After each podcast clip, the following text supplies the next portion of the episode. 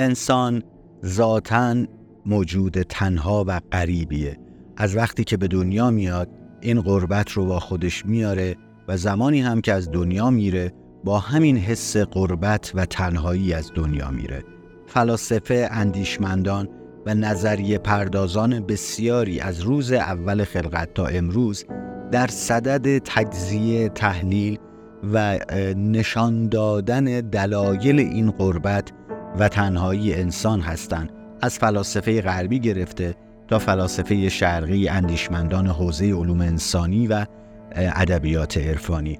اما تنها کسی که شاید بشود گفت شکل دیگری از قربت رو بیان می‌کنه و در قربت خودش سرخوشه نتیجه خوبی از این قربت می‌گیره و یک وضعیت پارادوکسیکال یک وضعیت متناقض نما رو داره شمس تبریزیه. قبل از شمس عرفای بزرگ و نامدار دیگه هم بهشون لقب قریب داده شده. حالا یا اینکه خودشون به خودشون این لقب رو دادن مثل شمس که درباره خودش میگه من قریبم و قریب را کاروان سرا لایق است یا دیگرانی به این بزرگان این القاب رو دادن. شاید بشه به عنوان مهمترینشون از دو شهید تصوف به اصطلاح یعنی حلاج و اینوقوزات همدانی نام برد. اما نکته که درباره شمس وجود داره صحبت های شمس درباره قربت توی مقایسه با گذشتگان خودش رنگ و بوی ویژه و کاملا شخصی و منحصر به فردی داره. قربتی که شمس میگه یک قربت وجودیه قربت وجودی انسان. سلام. من محسن بلحسنی هستم و شما شنونده قسمت چهارم از فصل جدید پادکست خرقه هستید. فصلی که توی اون درباره آرا و نظریات شمس تبریزی حرف می‌زنیم با رجوع به کتاب مقالات شمس.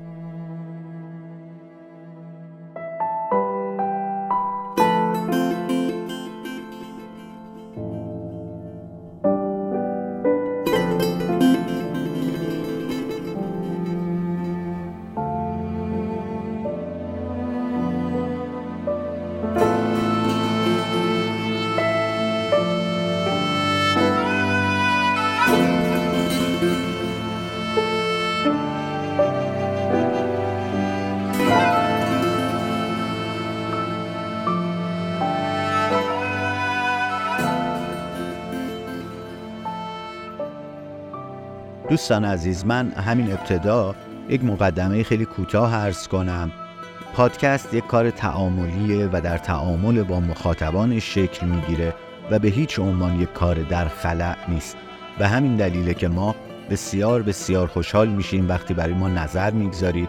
وقتی که در کست باکس یا اپل پادکست یا هر جایی که از طریق اون پادکست خیلی رو میشنوید کامنت می‌ذارید و البته وقتی ما رو به دوستان خودتون معرفی می‌کنید برای دوستان همفکر خودتون قسمت های پادکست خلقه یا صفحه های پادکست خلقه رو میفرستید. بسیار بسیار برای بنده باعث مباهات.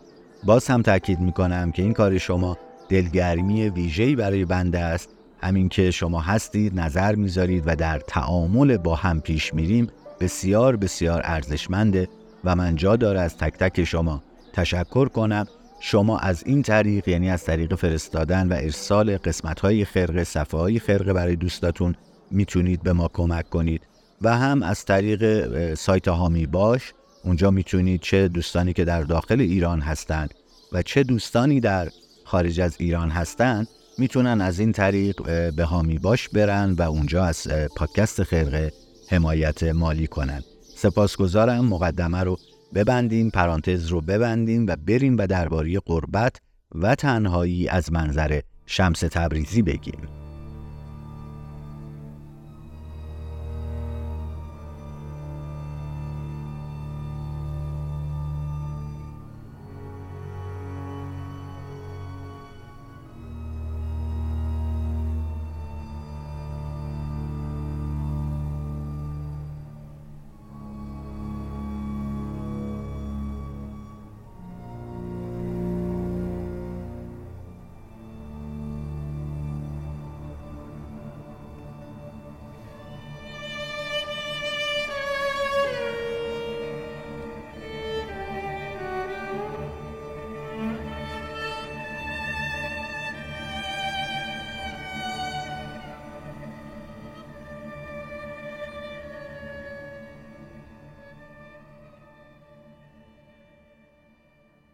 قریب کسیه که از وطن خودش دور افتاده. این مفهوم شاید بعضی وقتا به شکلی مجازی هم مورد استفاده قرار بگیره. مثلا یک امر غیر عادی در بین یک سری امور معمولی این می‌تونه یک امر غیر عادی یا قریب تلقی بشه. عادتهای روزمره خودتون رو در نظر بگیرید. اگر اتفاقی فارغ و جدا و خاص نسبت به این عادت اتفاق بیفته برای شما عجیبه و شما میگید چه اتفاق غریبی افتاده. به این معنی هم هست. به همین دلیل هم کسی که توی رفتارش نسبت به عرف جامعه کمی دور باشه مطابق با اون عرف جامعه خودش نباشه رو هم میشه قریب یا قریب احوال گفت. دیدید یه آدمی یه ظاهر خاصی داره یک نگرش خاصی داره. نویسنده است شاعر یا هنرمنده به هر صورت یا اشکال دیگه. مثال فقط زدم.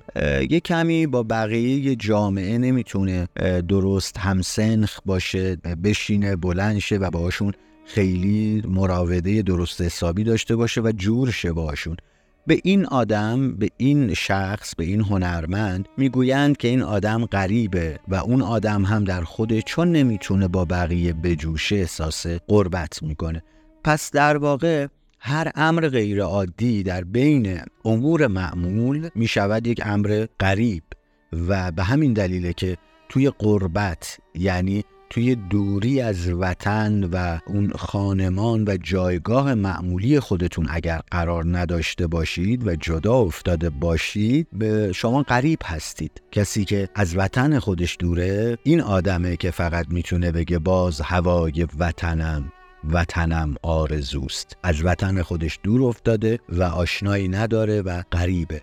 حالا این وطن چیه؟ توی ادبیات عرفانی ما از اونجایی که انسان گفتیم ریشه و خانمانی داشته جایی غیر از این دنیا یعنی توی ملکوت الهی و اون عهد اولیه و در بهشت برین بوده جای اصلیش اونجا نزد پروردگار بوده به باور ادبیات عرفانی و به این جهان تبعید شده در این عالم غریبه.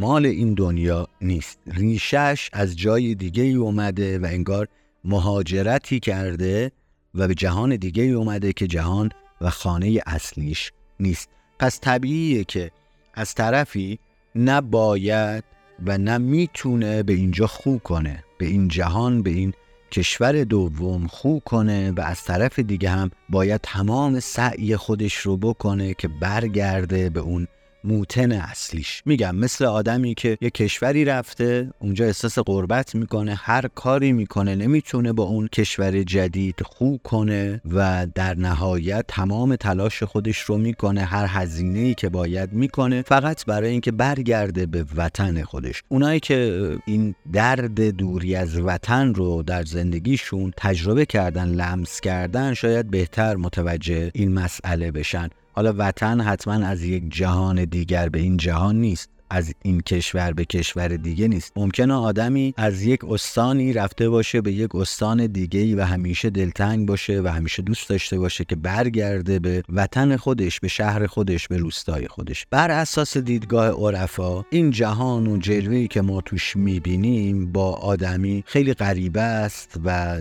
جاش نیست جایگاه اصلی اون آدمه نیست.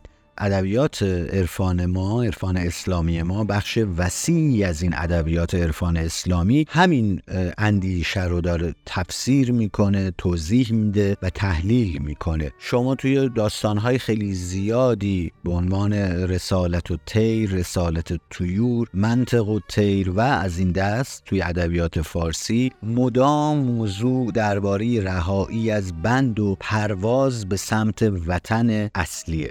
اینا همه استعاره است. استعاره ای از عروج روح آدمی از قربت این جهان به جهان حقیقی و اصلیش. اینا رو داشته باشین. حالا بیایم و موضوع رو ببریم سمت بحث اصلیمون یعنی شمس تبریزی. این رفتنها این از این جهان به جهان دگر شدنها یک منازلی داره یک مراحلی داره و یک طریقی داره. ما توی مصنوی شروع مصنوی رو اگر دقت کنید حالا من یک بار از آغاز مصنوی یعنی نینامه رو با یه تصحیح دیگه خوندم. حالا با یه تصحیح دیگه ای می‌خونم. بعضی از دوستان گفته بودن که اینجوری نیست و اونجوریه. نه دو سه تا تصحیح هست. همشون می‌تونن درست باشن و غلط و راه به خطا نیستن. پس مولانا مصنوی رو با شرح همین ماجرا آغاز می‌کنه. بشنو این نی چون حکایت می کند از جدایی ها شکایت می کند از نیستان تا مرا ببریدند در نفیرم مرد و زن نالیدند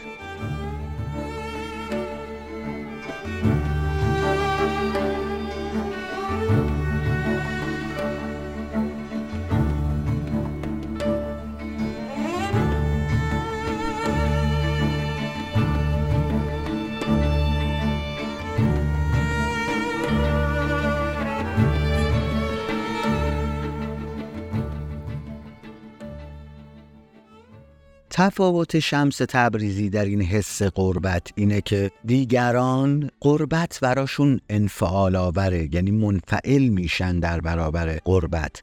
غمگین میشن قدم از قدم نمی‌تونن بردارن و تمام وجودشون رو غمی می‌گیره که اجازه هر حرکتی رو از اونها می‌گیره. اما شمس تبریزی اینطور نیست. شمس تبریزی معتقده که اگرچه انسان غریبه اما عارف حقیقی همواره باید در بست و شادی و نشاط باشه.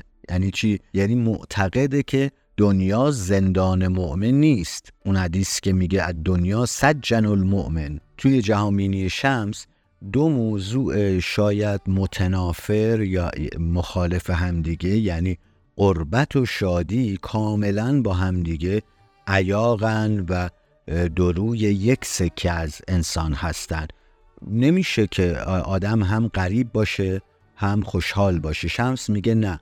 باید باشه. به چه دلیل؟ به دلیل وجود مفهوم قربت ما نمی‌تونیم شمس رو آدم غمگینی بدونیم. اتفاقا آدم شادخوییه خیلی توی مقالات شمس شوخی زیاد داره. تنز در مقالات شمس که از اون معلفه هایی که میشه ساعتها دربارهش صحبت کرد. پس شادی یکی از اصول و اصل و اساس منظومه فکری و سلوک شمس تبریزی. اما جمع بین قربت و شادی چطور امکان داره؟ چطور میشه که گفتیم انسان هم احساس قربت داشته باشه هم شاد باشه؟ شاید بشه اینطور به این سوال جواب داد که قربت دو تا تقسیم بندی رو شامل میشه. یعنی یه قربت ذهنی داریم ما و یک قربت عینی. برای قربت ذهنی میشه سه تا وجه حالت رو در نظر گرفت. تنهایی آرزوی بازگشت به وطن و موقت بودن امور. قربت عینی هم میشه سه تا وضعیت براش در نظر گرفت. اینکه کسی تو وطن خودش نباشه هم زبان نداشته باشه یا شخصیت عجیب و غریبی باشه. از همون نظری که گفتیم آداب و رفتار یک فرد یا اجتماع رو بر نتابه یا شبیه اون نباشه. شمس به هر دو حوزه توجه داشته. این مرد تبریزی خودش رو تو این دنیا غریب احساس می‌کنه. از نظر شمس هر چی هست زواهر تشریفات و نقابهایی روی صورت واقعی حقیقت. پس شمس تبریزی اصلا اهل تن دادن به این مسائل به هیچ کدوم از این نقاب ها نیست. اهل این نقاب ها نیست. به همین دلیل هم است که همیشه تنها زندگی می‌کنه ناشناس زندگی می‌کنه و براش این اعتبارها این چیزهایی که آدمها ساختن اصلا اهمیت نداره و براش اینا خیلی پیش پا افتاده است و اینها رو همه رو به قول خودش هجاب و راهزن کشف حقیقت می‌دونه. شمس همونطوری که از لحاظ نظری اعتقاد به قربت انسان داره از لحاظ علمی هم زندگیش کاملا غریبان است. همینجا یه خواهش کنم دوستان عزیزی که قصه های ما رو در فصل های اول نشنیدن علل خصوص حتما برن و فصل اول فصل دوم و فصل سوم پادکست خرقه رو دوباره بشنون. اونجا قصه زندگی شمس و مولانا رو تعریف کردیم و شاید بشه که یه پیش نیاز خوبی باشه برای اینکه حالا راحت تر بفهمیم که این آدم ها چگونه زندگی کردند و چه در ذهن و در فکرشون داشتن. یه بخشی رو براتون می‌خونم از مقالات شمس که خیلی خیلی هم مهمه و توش ما می‌تونیم اون نظرات اساسی شمس تبریزی درباره انسان رو درباره این تنهاییش و حکایتی که از دوران کودکیش داره در تبریز رو ببینیم و استخراج کنیم. وقتی داره درباره کودکی خودش تعریف می‌کنه و می‌پردازه به تاریخ شفاهی آن دوره از زندگیش میگه که من حتی در خانواده خودم هم غریب بودم. در مقابل پدرم احساس قربت می کردم مثل یک مرغ آبی بودم و اهل دریا که می‌تونستم برم توی دریا مرغابی که می‌تواند به دریا برود و پدر من مرغ خانگی بود. مرغ خونگی نمی‌تونه بره تو آب. تفاوت خودش رو حتی با خانوادهش اینطور ترسیم می‌کنه و دلیل قربتش رو اینطور میگه. با همین بخش رو بشنویم بخش بسیار جذابیه.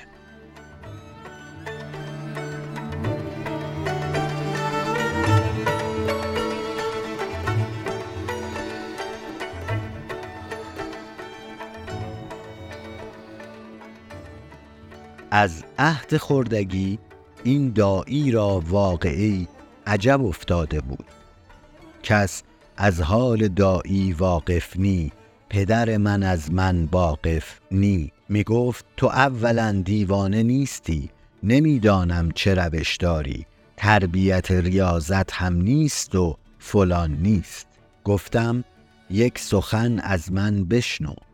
تو با من چنانی که خایه بت را زیر مرغ خانگی نهادند پرورد و بت بچگان برون آورد. بد بچگان کلانترک شدند با مادر به لب جو آمدند در آب در آمدند. مادرشان مرغ خانگی است لب لب جو می رود. امکان در آمدن در آب نی اکنون ای پدر من دریا می بینم مرکب من شده است و وطن و حال من این است. اگر تو از منی یا من از تو هم درا در این دریا. و اگر نه برو بر مرغان خانگی. و این تو را آویختن است. گفت با دوست چنین کنی با دشمن چه کنی؟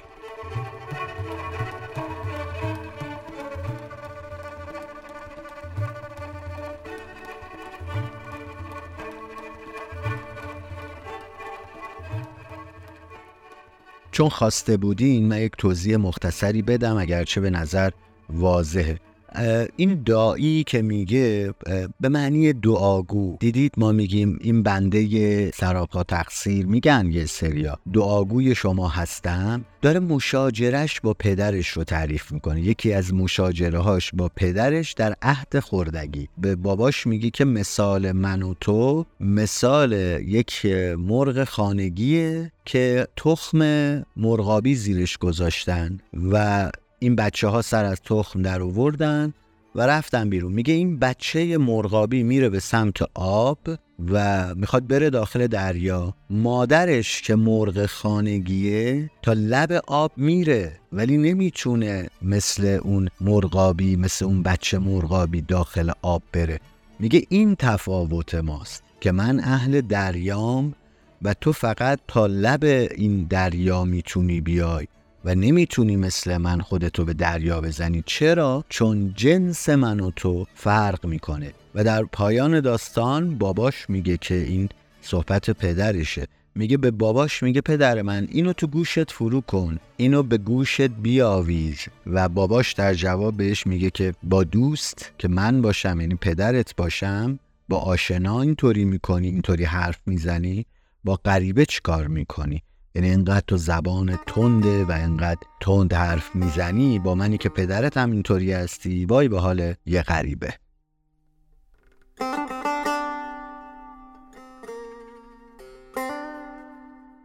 چیزی که از این داستان می‌تونیم دریافت کنیم همون بحث اصالت وجودی انسانه. یک مرغابی در کاره بتی در کاره که جاش دریاست.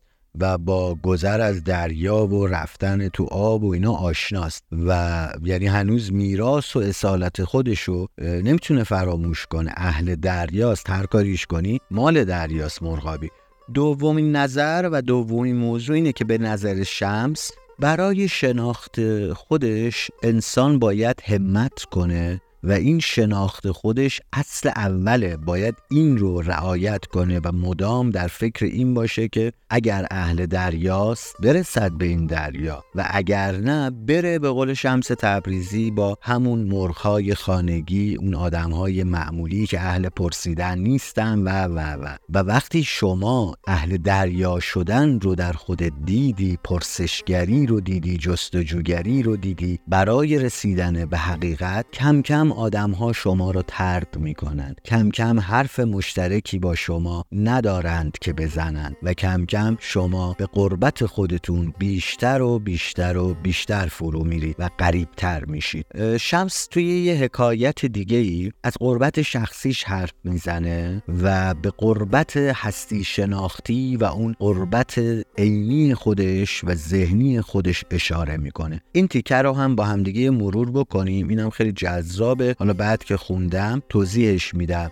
نهایتا این, ف... این بخش می‌خواد بگه که شمس تبریزی با کسی اخت نمی‌تونست بشه و میگه به چه دلیل.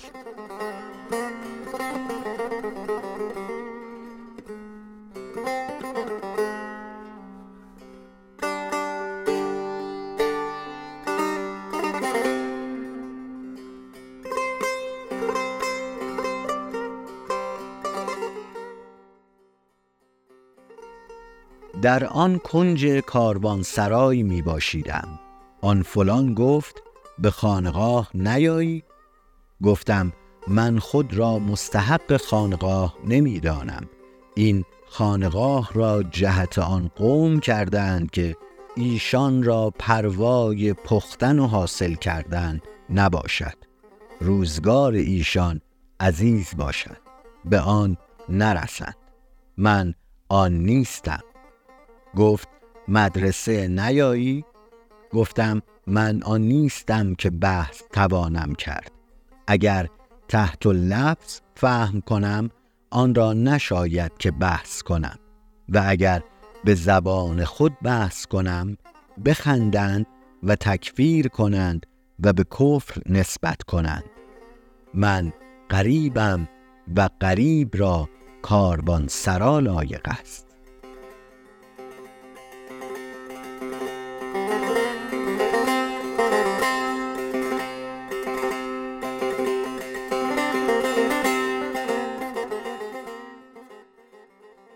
توی این حکایتی که با هم شنیدیم شمس تبریزی به یک نحو دو پهلو و تنظامیزی حرف می‌زنه.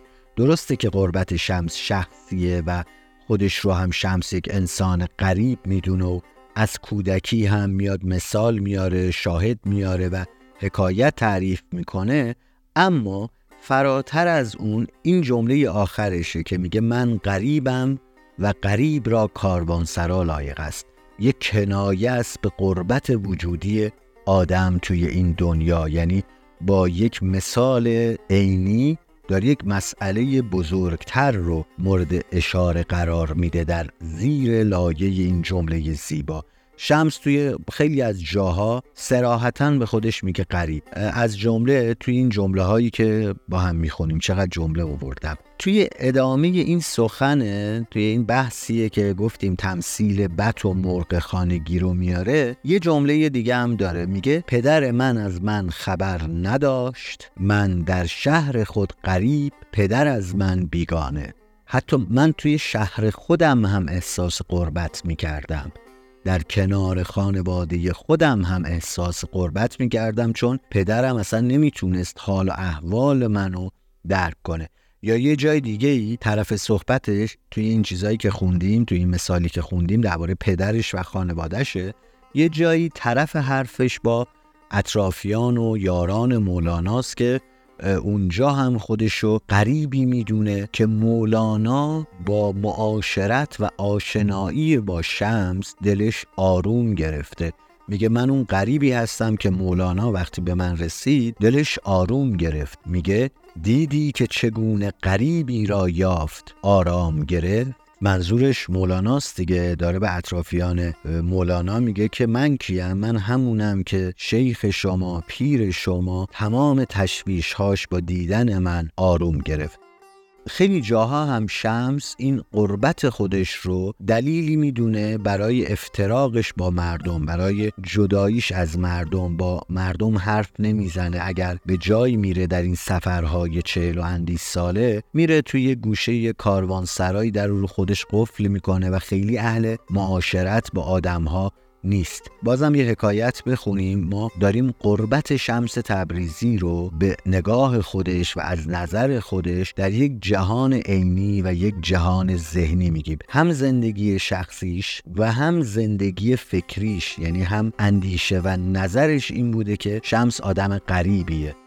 کار ما به عکس همه خلق باشد. هرچه ایشان قبول کنند ما رد می کنیم و هرچه ایشان رد کنند ما قبول می کنیم حالا این امیدوارم بدآموزی هم نداشته باشه دیگه. شمس هم قابل نقده دیگه. ولی این جمله و در کنار این معنی ظاهری که میشه ازش برداشت کرد که خیلی آدم یدنده حرف کسی به گوشش نمیره اما داره میگه شاید به این دلیله که آدمها از من خوششون نمیاد و من از آدمهای دیگه خوشم نمیاد و خیلی اهل معاشرت نیستم اینه که خیلی حرف همدیگه رو نمی‌فهمی. منظورش اینه. یا یه جای دیگه خودش اعتراف می‌کنه که میگه من اصلا از آدم آدمی زاد بدورم کم کسی به من راه یابد. روشی از رسم و عادت دور. این عبارت هم که خوندیم خب خیلی دیگه واضحه که شمس داره درباره قربتش حرف می‌زنه و میگه کمتر آدمیه که منو با این مشخصاتی که دارم بپذیره و قبول کنه.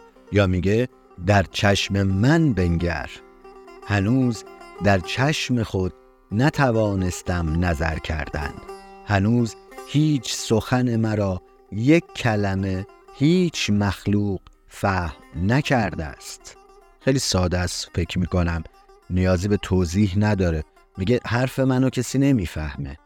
تعریف و توصیفی که مولانا درباره شمس میگه کامل منظور ما و کامل آن چیزی که در ذهن من و در تلاش منه برای رسوندن مطلب بیان کنه. مولانا میگه که یه جا توی مصنوی خود قریبی در جهان چون شمس نیست. یا توی غزلیات میگه بیا تو مفخر آفاق شمس تبریزی که تو قریب مهی و قریب ارکانت. شمس ایمان رو هم توی این عالم امر غریبی می‌دونه. میگه ایمان از این عالم نیست. پس آنچه از ایمان باشد باید که هم از این عالم نباشد. از آن عالم باشد.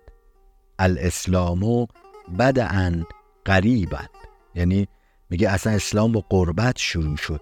پس گفتیم که معنی قربت و باور قربت و لقب قربتی که شمس به خودش میده و دیگرانی مثل مولانا به شمس میدن دلیلش چیه؟ ما توی اشعار و عبارات مولانا هم به طبع شمس که همیشه میگیم تمام آموزه هاش از شمس تبریزی گرفته شده در مولانا هم می‌بینیم که مولانا هم دم از قربت می‌زنه. مصنوی رو با نینامه شروع می‌کنه که از وطن خودش دور افتاده از نیستان جدا افتاده یک نی که مستاق همین تعاریف و همین جهان معنایی که ما براتون صحبت کردیم و گفتیم تا اینجا. توی کلیات توی غزلیاتش میگه تو در جهان غریبی قربت چه می‌کنی؟ یا میگه جانا به غریبستان چندین به چه میمانی؟ بازا تو از این قربت تا چند پریشانی. چون از اینجا نیستم اینجا قریبم من قریب چون در اینجا بیقرارم آخر از جاییستم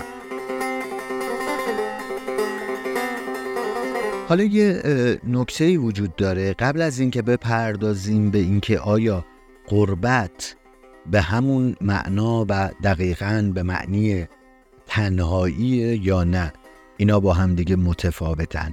قبل از اینکه بپردازیم به این موضوع یادمون باشه که ما توی حرفامون گفتیم که این بحث قربت تو بینش عرفانی و از جمله توی اندیشه های شمس و مولانا بحث دور افتادن از وطن اصلی انسانه.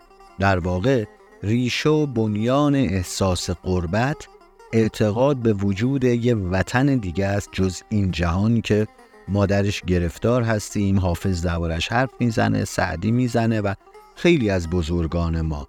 پس معنی این قربته در بحث اصلی ما این دور افتادن از نیستان نی انسان نی روح انسان از نیستان ارواح و جهان ارواح و جهان حقیقت دور افتاده. پس طبیعیه که وطن به این معنی امروزی که ما ازش استفاده می کنیم نیست. وطن یک معنی فلسفی تری داره. به این جهانی که ما درش زندگی می کردیم پیش از این جهان نزد پروردگار ربط داره و جهانی که بهش تبعید شدیم. یه جایی در مقالات جالبه که شمس تبریزی رو تعنه زنندگان و دشمنان و مخالفان و بدخواهاش به کنایه توریزی می‌گفتن. برای تخفیف دادنش برای تحقیر کردنش بهش می‌گفتن که توریزی شمس توریزی یا فلان. توی مقالات یه جایی هست که میگه اصلا چه معنی داره. شمس میگه چه فرقی داره که من تبریزیم یا خراسانیم یا چه می‌دونم اهل مکم من انسانم آیا انسان بودن من؟ درجه ای از اهمیت رو داره یا نه؟ اگر من به عنوان انسان اصالتی دارم و ارزشی دارم با اون منو بسنجید. نه با اینکه کجایی هستم. شهرستانی هستم تهرانی هستم یا نمی‌دونم از این دست القابی که متاسفانه امروز هم خیلی زیاده. پس وطن منظورش وطن استان خراسان خوزستان یا کشور فلان نیست. منظورش خیلی گسترده تره و اون معنی ذهنی رو در بر می‌گیره که گویای حقیقتیه و آن چیزی که مثال میاره و ما هم در ابتدای صحبتامون گفتیم یک مثال برای عینی شدن برای مصداقی شدن بحث. این تیکر رو با هم بشنویم. او گوید که پسر فلان مطابع توریزی بچه ای شد. خاک خراسان مطابعت خاک تبریز کند. او دعوی صوفی و صفا کند. او را اینقدر عقل نباشد که خاک را اعتبار نباشد. اگر استنبولی را آن باشد واجب باشد بر مکی که مطابعت او کند. حب الوطن من الایمان. آخر مراد پیغامبر علیه السلام چگونه مکه باشد که مکه از این عالم است و ایمان از این عالم نیست؟ پس آنچه از ایمان باشد باید که هم از این عالم نباشد از آن عالم باشد. آن وطن حضرت خداست که مطلوب و محبوب مؤمن است.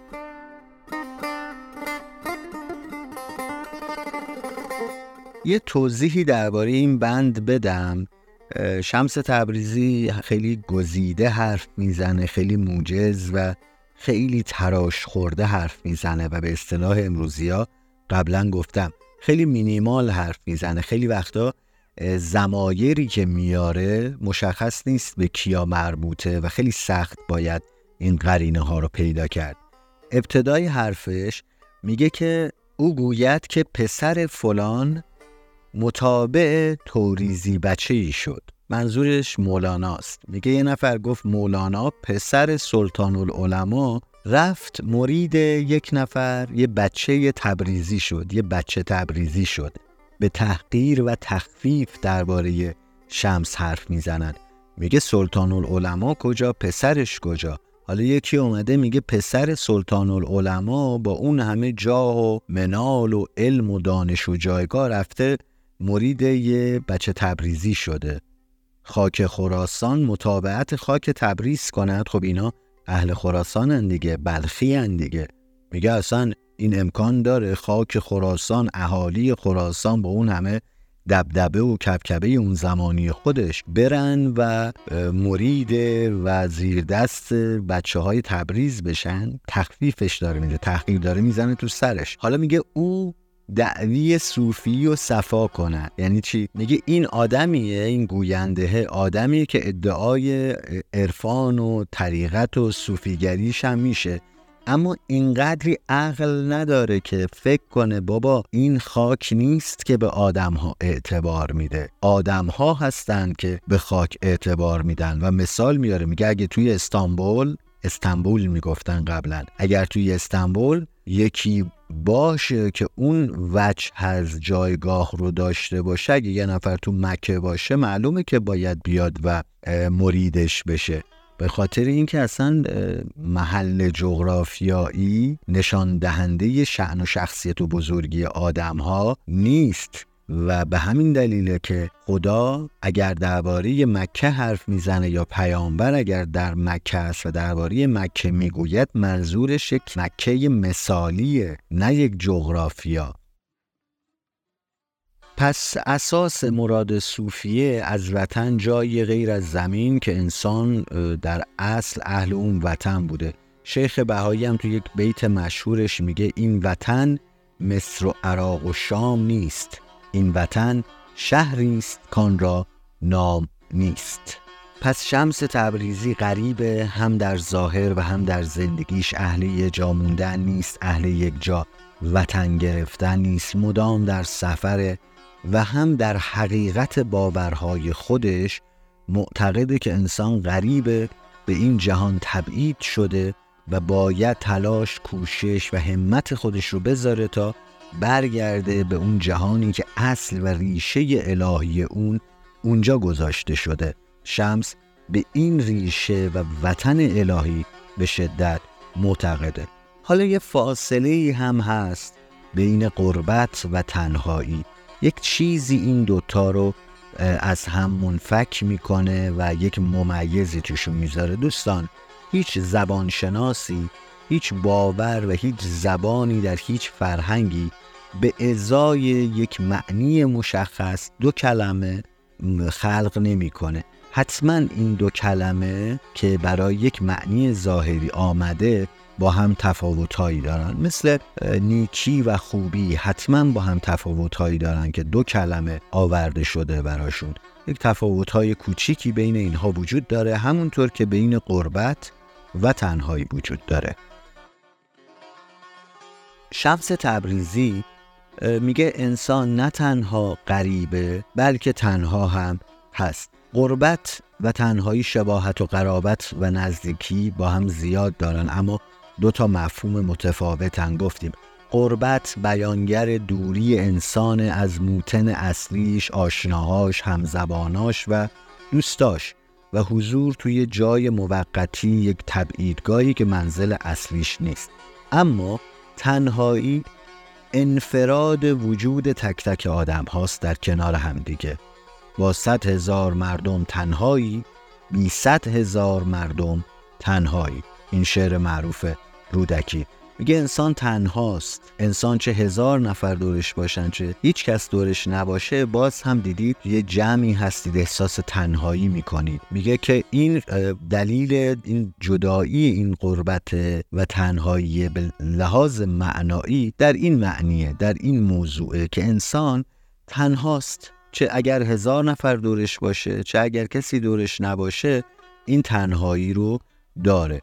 ممکنه کسی تو قربت نباشه غریب نباشه تو وطن خودش باشه پیش آشناهای خودش دوستان خودش باشه اما تنها باشه احساس تنهایی کنه. یا امکان داره خیلی از اندیشمندان یا مکاتب مختلف وضع انسان رو تو جهان وضع شخصیت غریب ندونن. اما بگن که تنهاست. انسان غریب نیست. مثلا فلاسفه متأخر بگن آقا انسان غریب نیست. این فرضیه عرفان اسلامی رو بذارن کنار. بگن نه انسان غریب نیست. اصلا وطن الهی هم نداره موتن الهی هم نداره. اما انسان تنهاست. مثلا اون کتاب دیالکتیک تنهایی. درباره تنهایی انسان در جهان حرف می‌زنه و فرق می‌ذاره بین قربت و تنهایی. این یک توضیحی بود گفتم درباره اینها بدم که چرا بعدا می‌خوایم بگیم که در ادامه بحثمون انسان از منظر شمس هم غریبه و هم تنهاست.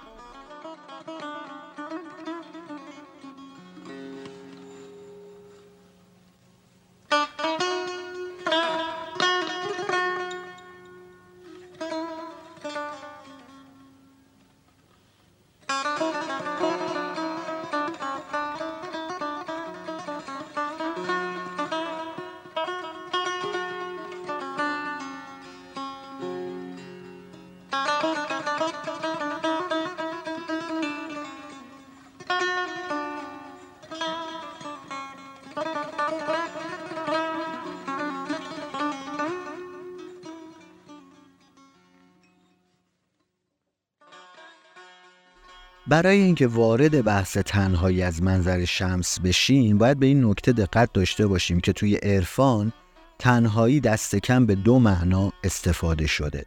یکی اون سویه وجودی و ذاتی انفراد یعنی تنهایی انسانه که بهش اشاره کردیم. یه وجه دیگه داره که همون خلوت گزینی و عزلت گزینی صوفیه از خلقه. دور شدن اهل تصوف از مردم عامی از مردم کوچه خیابان و میشه گفت بهش یک آداب رایج تو سلوک عرفانی. برای اینکه خودشونو از اقیار و از هجاب ها دور کنن و به فکر و در صدد رسیدن به اون حقیقت اصلی و به قول ابن عربی فتوحاتشون بشن. پس صورت اول واقعیت یا یه خصیصه مربوط به ذات انسان. انسان ذاتا تنهاست. تنها به دنیا میاد تنها هم از دنیا میره. اما شکل دوم که گفتیم توی سلوک وجود داره توی عرفان ما توی بحث سلوک عرفانی ما لازم دونسته شده. یعنی که گفتن شما در این تنهایی و در این عزلت به روح, روح خودت روی روح خودت بیشتر کار می‌کنی. دیدی کسایی که یوگا کار می‌کنن کسایی که در یک ساعتی از روز گوشی تلفن خودشون خاموش می‌کنن یا میرن تو یک جایی یک جنگلی یک صحرا یک جایی و با خودشون خلوت می‌کنن. میگه این ریاضت ورزی این چله نشینی یا به نوعی همان تنهایی و تفرد انسان و دقت در احوال خودش این لازمه عرفان و سلوک و در نهایت رسیدن یا نزدیک شدن و گام برداشتن در راه اون حقیقت. آقای مصطفی ملکیان اندیشمند معاصر یک سخنرانی داره به اسم تنهایی واقعیت یا توهم که توی این سخنرانی دوازده تا معنی اساسی و عمده تنهایی رو توضیح میده که می‌تونید برید توی سایت سروش مولانا و این سخنرانی رو بشنوید. بسیار سخنرانی خوبیه و بسیار نکته های آموزنده داره.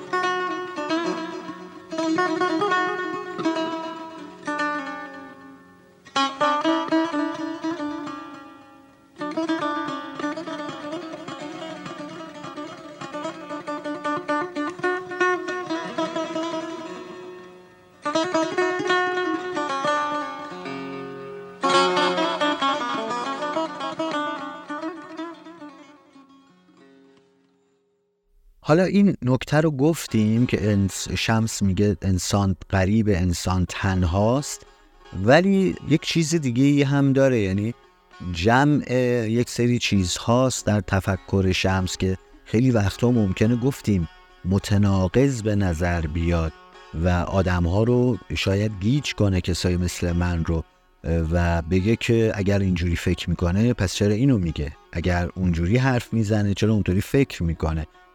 یک وجه ها و یک مرز های خیلی باریک و نازکی داره. مثلا اینکه لا رهبانیت فل اسلام که یک حدیثه که توی اسلام روحانیت وجود نداره و راهبگری و این عزلت های اون مدلی وجود نداره.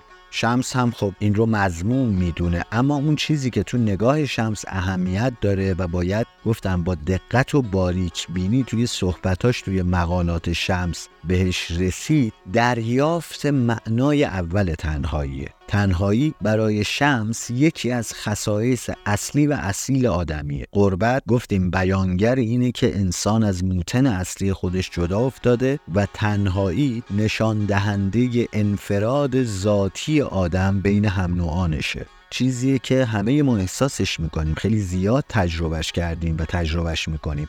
پس آدم هم غریبه و هم تنهاست. یعنی هم از خانمان خودش از وطن خودش دور افتاده هم از اطرافیانش و همین که از بقیه آدم ها احساس جدایی و یک تنهایی داره.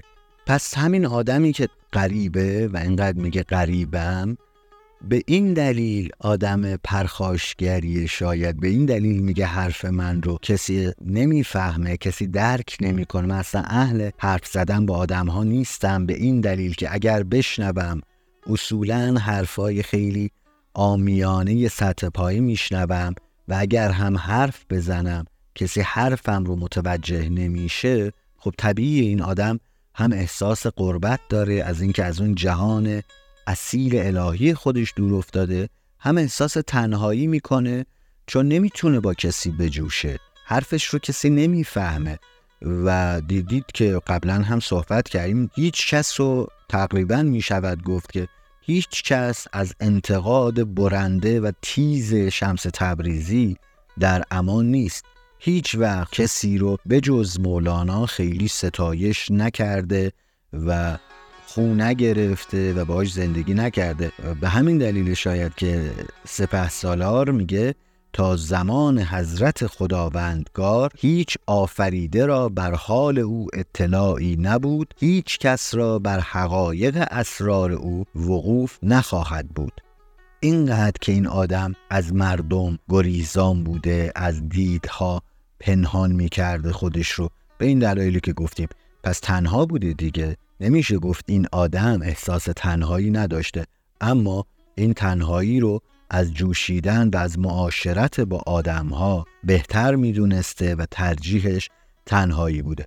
یه جا تو مقالات میگه تا این قایت این نوع خلق که منم خیلی جالبه میگه که این بشری که منم این چیزی که منم و شبیه هیچ کس دیگه می‌تونم نباشم میگه من اینطوریم. تا این قایت این نوع خلق که منم با خلق اختلاط نکرده است و نآمیخته است.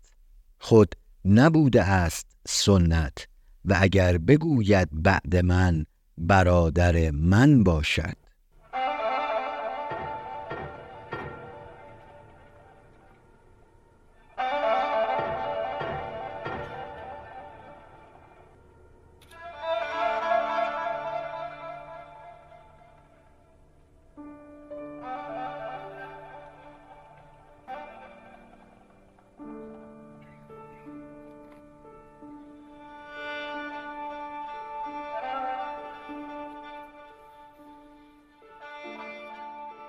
میگه که این اینجوری که منم هیچ وقت کسی نبوده و اگه بعد از منم کسی بیاد داره یه تنه می‌زنه. میگه اصلا شبیه من کسی نبوده به این قربت به این تنهایی. حتی در بیان تنهایی خودش هم دواری خودش یک تفاخری داره تو صحبت کردنش. میگه هیچ کس به اندازه من تنها نبوده به این شکل تنها نبوده. بعد از منم اگر کسی بیاد برادر کوچیک من حساب میشه یعنی از من یک نسبتی با من داره. از من دور نیست از خودمونه. از این تعبیر برادر یه جای دیگه هم تو مقالات استفاده کرده که حالا کاری با اون نداریم. یا زمانی که یه قسم براتون بگم زمانی که پسر مولانا میره دنبال شمس تبریزی که برش گردونه بازم میگم ما توی قسمت اول فصل اول پادکست خرقه قصه شمس تبریزی و مولانا رو در سه فصل گفتیم. فصل اول قصه شمس تبریزی رو تعریف کردیم از زمانی که تبریز تا زمانی که به قونیه می‌رسه. فصل دوم قصه مولانا رو از بلخ تا قونیه تعریف کردیم و فصل سوم هم قصه دیدار این دو نفر و اتفاقات قونیه رو گفتیم. وقتی که قهر می‌کنه به حلب میره می‌فهمه کجاست مولانا و پسرش. بهاولد رو میفرسته با یه سری آدم که شمس رو از قهر بیارن. شمس چنان بلایی سر بهاولد و آدم های همراهش در بازگشت به قونیه میاره که اگه براتون بخونم خودتون متوجه میشید که این پیرمرد 63 ساله چه بلایی سر همراهان خودش در بازگشت به قونیه میاره. این تیکه رو با هم بشنویم.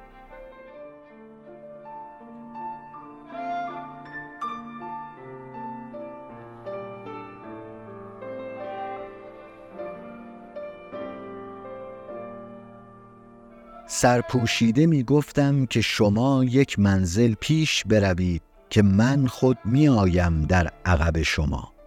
ایشان نقش می خواندندی که یعنی با ما نمی آسایی من با خود می گفتم شما هر دم با هم جنگ کنید. نفس ها زنده و نیز کار راه است. و گفتن که این کن و آن مکن گران آید شما را. و باشد که آنچه باشد با این و آن آنقدر نیاز که باشد آن را نیز یاوه کنید. الا این می گفتم که من همچنین در عقب شما می آیم من فرود آمدم کنجی آسودم. گفتند باشد که ما یک منزل پیش رویم و ده منزل پس رویم. شما بروید. مرا خود اگر تنها نامه مولانا بودی خود بس بود به سر بیامدمی. گفت که پس مرا مولانا بگوید که ای احمق خر ای ابله بیعقل من تو را فرستادم که چنین کسی را بیاوری و تو رفتی و او را یافتی.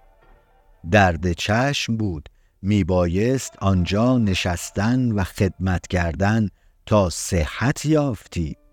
دانستم که آن بهانه های خوب مولانا آموخته باشدشان و آن تواضع مولانا آموخته باشدشان و آن گفتنها و هیل همه تلقین مولانا بوده باشد که ایشان را آن مبالغ و جد نباشد در آن کار.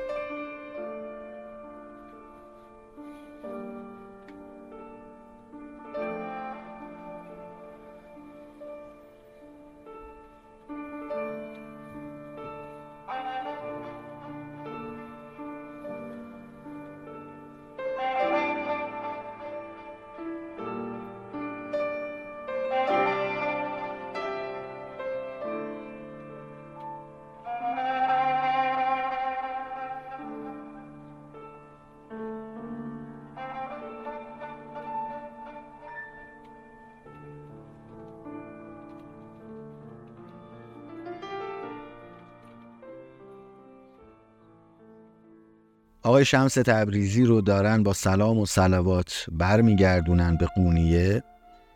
بها ولد حالا ما این رو بعدا هم در از زبان مولا از زبان شمس تبریزی در مقالات داریم که میگه که بها ولد از حلب تا قونیه اصلا سوار نشد. شمس رو نشوند سوار چهارپا کرد و شمس بهش گفت چرا تو نمیشینی؟ خودت سوار چهارپا نمیشی, نمیشی؟ و شمس میگه من سوار و تو سوار یعنی اصلا همچی چیزی امکان نداره. من کجا تو کجا؟ یعنی با این ناز و کرشم شمس تبریزی رو از حلب به قونیه برمیگردونن. اما اینجا هم داره همون قصه رو میگه با آب و تاب بیشتر داره خودش واقعا اعتراف می‌کنه که چه بلایی سر این آورده. میگه ما با هم دیگه می‌رفتیم به سمت قونیه و شمس اذیت می‌کرد. عقب میمون میافتاد جلو می‌رفت یه دفعه راه نمی‌رفت یه دفعه می‌گفت من می‌خوام برم اینجا بخوابم و بهاولد میگه که آقا نمیشه اینطوری که ما یه قدم میریم جلو هزار قدم بعد برگردیم و معطل شما بشیم. همچین معنی داره حرفش و میگه که شما برید. و این جملهش خیلی زیباست. میگه شما اصلا نیازی نبوده بیاید. همین نامه هایی که حالا بعدها ما درباره نامه ها صحبت می‌کنیم که این نامه ها چه هستند که مولانا برای شمس می نویسد در قهر و شمس اینجا میگه که اصلا نیازی نبود شما بیاید من همین نامه های مولانا رو هم داشتم برام کافی بود. به سر می اومدم یعنی با چنین اشتیاقی برمیگشتم از قهر. بعد میگه گفت که پس مرا مولانا بگوید. ببین اینجا زمیر نیاورده. منظورش کیه؟ اینجا بهاولد داره میگه ذکر بهاولد می‌کنه. میگه بهاولد گفت پس منو پدر من به من میگه تو چیکار کردی؟ من به تو گفتم برو شمس تبریزی رو منظورش اینه صحیح و سالم بیار. و میگه که همه این توجه هایی که اینا به من می‌کردن آخ چشمم درد گرفت می نشستن تا چشم من خوب بشه. آخ من خسته شدم می‌خوام بخوابم. می‌گفتم باشه بخواب. میگه مولانا به اینا یاد داده بود. چرا مولانا به اینا یاد داده بود؟ به این قاصدایی که فرستاده بود شمس از قهر بیارن. چون خود مولانا گفته به ترانه های شیرین به بهانه های زرین بکشید سوی خانه مه خوب خوشلقا را. بهشون گفته آقا هر کاری کرد هر بد قلقی کرد شما نازکتر از گل بهش نگید فقط برش گردونید به اینجا.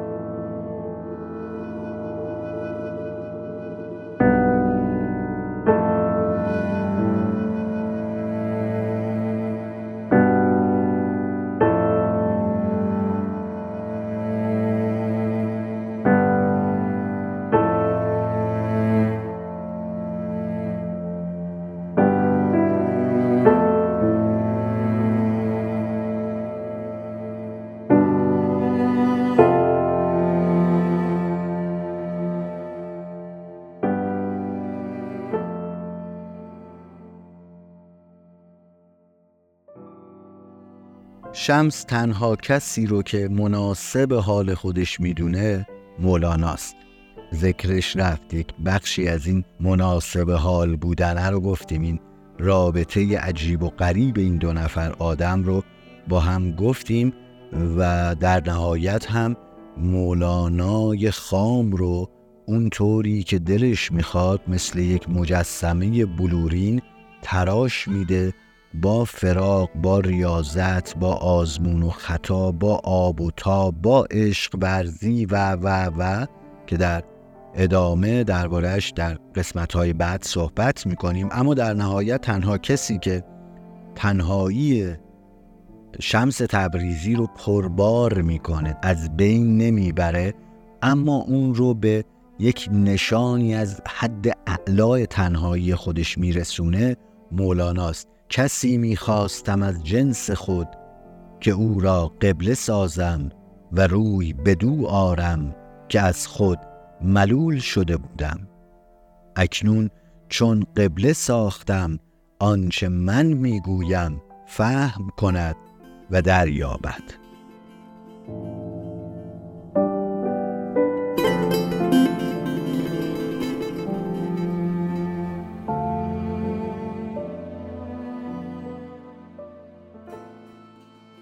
حالا اون شمس تبریزی که آفرینش خودش رو اساسا تو امان و گره خورده با تنهایی می‌دونه و میگه خدا خود مرا تنها آفرید یا مرا تنها برون بردند بر سر کوهی و پدر و مادر من مردند و مرا ددگان پروردند حالا تنهایی رها شده به مولانا رسیده اما این تنهایی که با مولانا پر شده دلیل بر این نیست که شمس دیگه اون آدم سابق نباشه باز هم تنهاست. ما را یکی تنها رها کردی. آشنا چون با ما نباشد تنها باشیم آشنای ما کیست؟ و اکنون این سخن در پوست می‌گویم. میگه انسان تا زمانی که اون آشنای واقعی خودش اون یار اصلی خودش اون سمیمی ترین کسی که از پوست و گوشتشه و با روحش در تماس رو پیدا نکنه تنهاست. وگرنه این توصیه رو می‌کنه که با خلق اندک اندک بیگانه شو. حق را با خلق هیچ صحبت و تعلق نیست.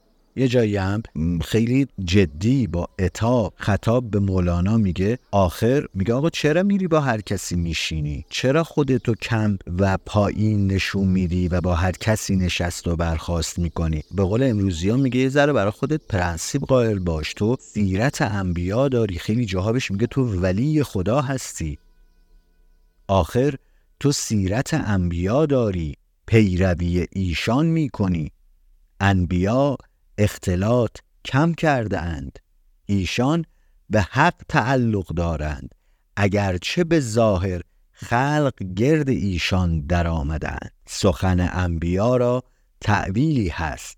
باشد که گویند برو آن برو مرو باشد در حقیقت.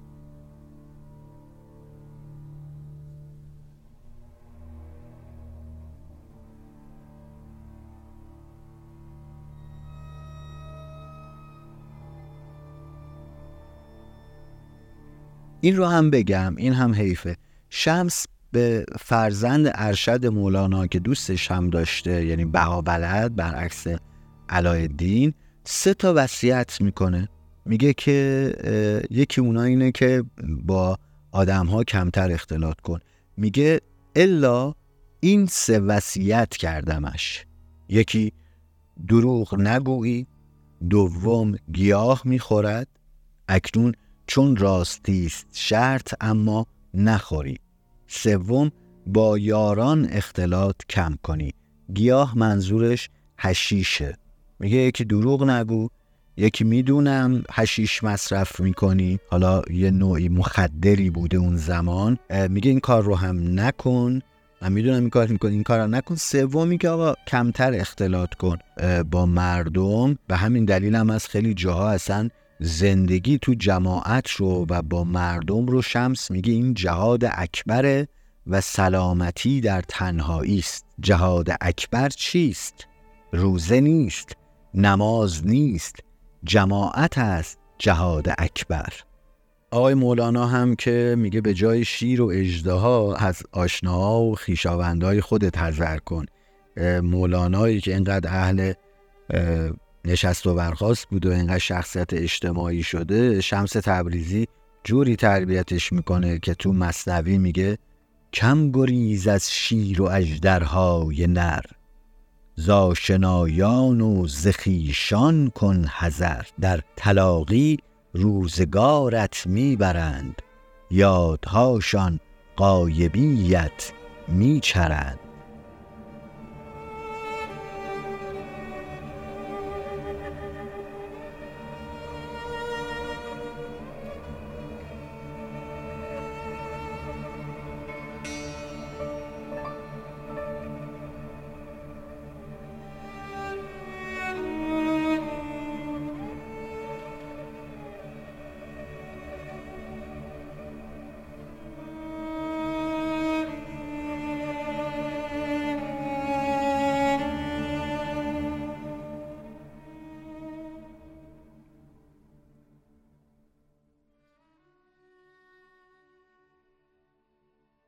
این یه بحثی بود درباره غربت و تنهایی. سعی کردیم بازش کنیم و درباره صحبت بکنیم. این نکته رو هم داشته باشید. به عجیب و غریبی شمس این رو هم اضافه کنید. حتی بعدا از سفر قهر که برمیگرده به قومیه و بحث ازدواجش با کیمیا پیش میاد مرد 63 ساله برای مولانا که ولی این دختر بوده یه شرطی می‌ذاره میگه که تحول بکنم اما میباید که مرا قید نشود. هیچ اندیشه نان و تعام و جامعه او بر من نباشد. یعنی پیش شما باشد. به هم نباشیم. حتی در تعهل خودش هم شاید بشه گفت خیلی خودخواهانه با یه نگاه خیلی سطحی یا خیلی ساده بخوایم بهش نگاه کنیم و از یک منظری خیلی خودخواهانه میگه که این شرط منه که من تنهاییم رو به ازدواج نمی فروشم و حتی اگر ازدواج کنم هم باید تنهایی خودم رو داشته باشم و برای اون حدیثی که میگه لا رهبانیت فی الاسلام که گفتیم رهبانیت توی اسلام وجود نداره راهبگری و عزلت گزینی تو اسلام وجود نداره. میگه که معنی این حدیث این نیست که بشین با مردمان و نمی‌دونم کلا با اینا اختلاط داشته باش با عوام اختلاط داشته باش. بلکه به این معنیه که از دور باشون در ارتباط باشی زیر نظرش داشته باش زیر نظرشون داشته باشی و از جامعه انسانی جدا نشی. خیلی فرقه بین اینکه از جامعه انسانی جدا نشی و اینکه مدام وسط این جامعه انسانی باشی و خلاصه با هر کس و ناکسی به قول امروزی ها نشست و برخواست داشته باشی. میگه که نشین با آدم های خورد نشین خوردت می‌کنن به قول دوستمون. این بخش رو هم بشنوی یه تیکه خیلی کوتاه و البته زیبا داره. ما خوشیم به تنهایی. شما را جهت آن می‌خواهیم تا از شما نیز خوش شویم. گفت که شما را می‌دانیم که خوشید. ما هم از آن خوشی خوشیم. میگه ما حتی اینکه ما تنها هستیم و با تنهایی خودمون کیف می‌کنیم درسته. اگر هم یه زمانی با شما نشست و برخواست می‌کنیم می‌خوایم حال شما هم خوب بشه و شما هم یه حالی ببرید به قول معروف.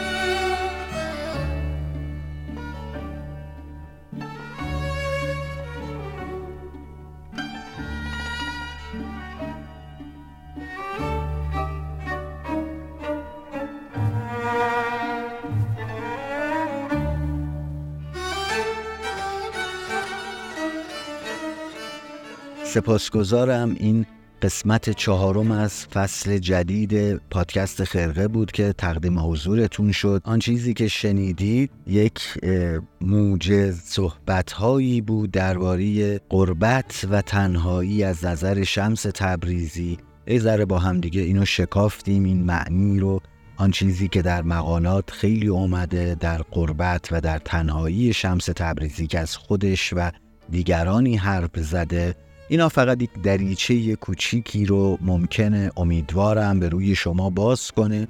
برای اینکه شما برید تحقیقات بیشتری کنید های بیشتری کنید. امیدوارم در آینده کسی بشوید مثل دوست دانشمندم مهدی سالاری نسب که خیلی از این صحبت هایی که ما می‌کنیم از سخنرانی های ایشون و مکتوبات ایشونه در این حوزه. همچنین از استاد استادان جناب آقای موحد و تحفه رو تقدیم شما می‌کنم برای اینکه اون تلنگر به روح شما زده بشه و کنجکاویتون رو شعله ور کنه و برید خودتون دنبالش. خیلی اصخایی می‌کنم. اگر پراکنده صحبت می‌کنم بگذارید به حساب خستگی بنده. باز هم میگم انگیزه ای که به ما داده میشه حمایت های شماست. در حامی باش هم می‌تونید از ما حمایت کنید تا این پادکست رو به شکل بهتر و با کیفیت تری ارائه بدیم.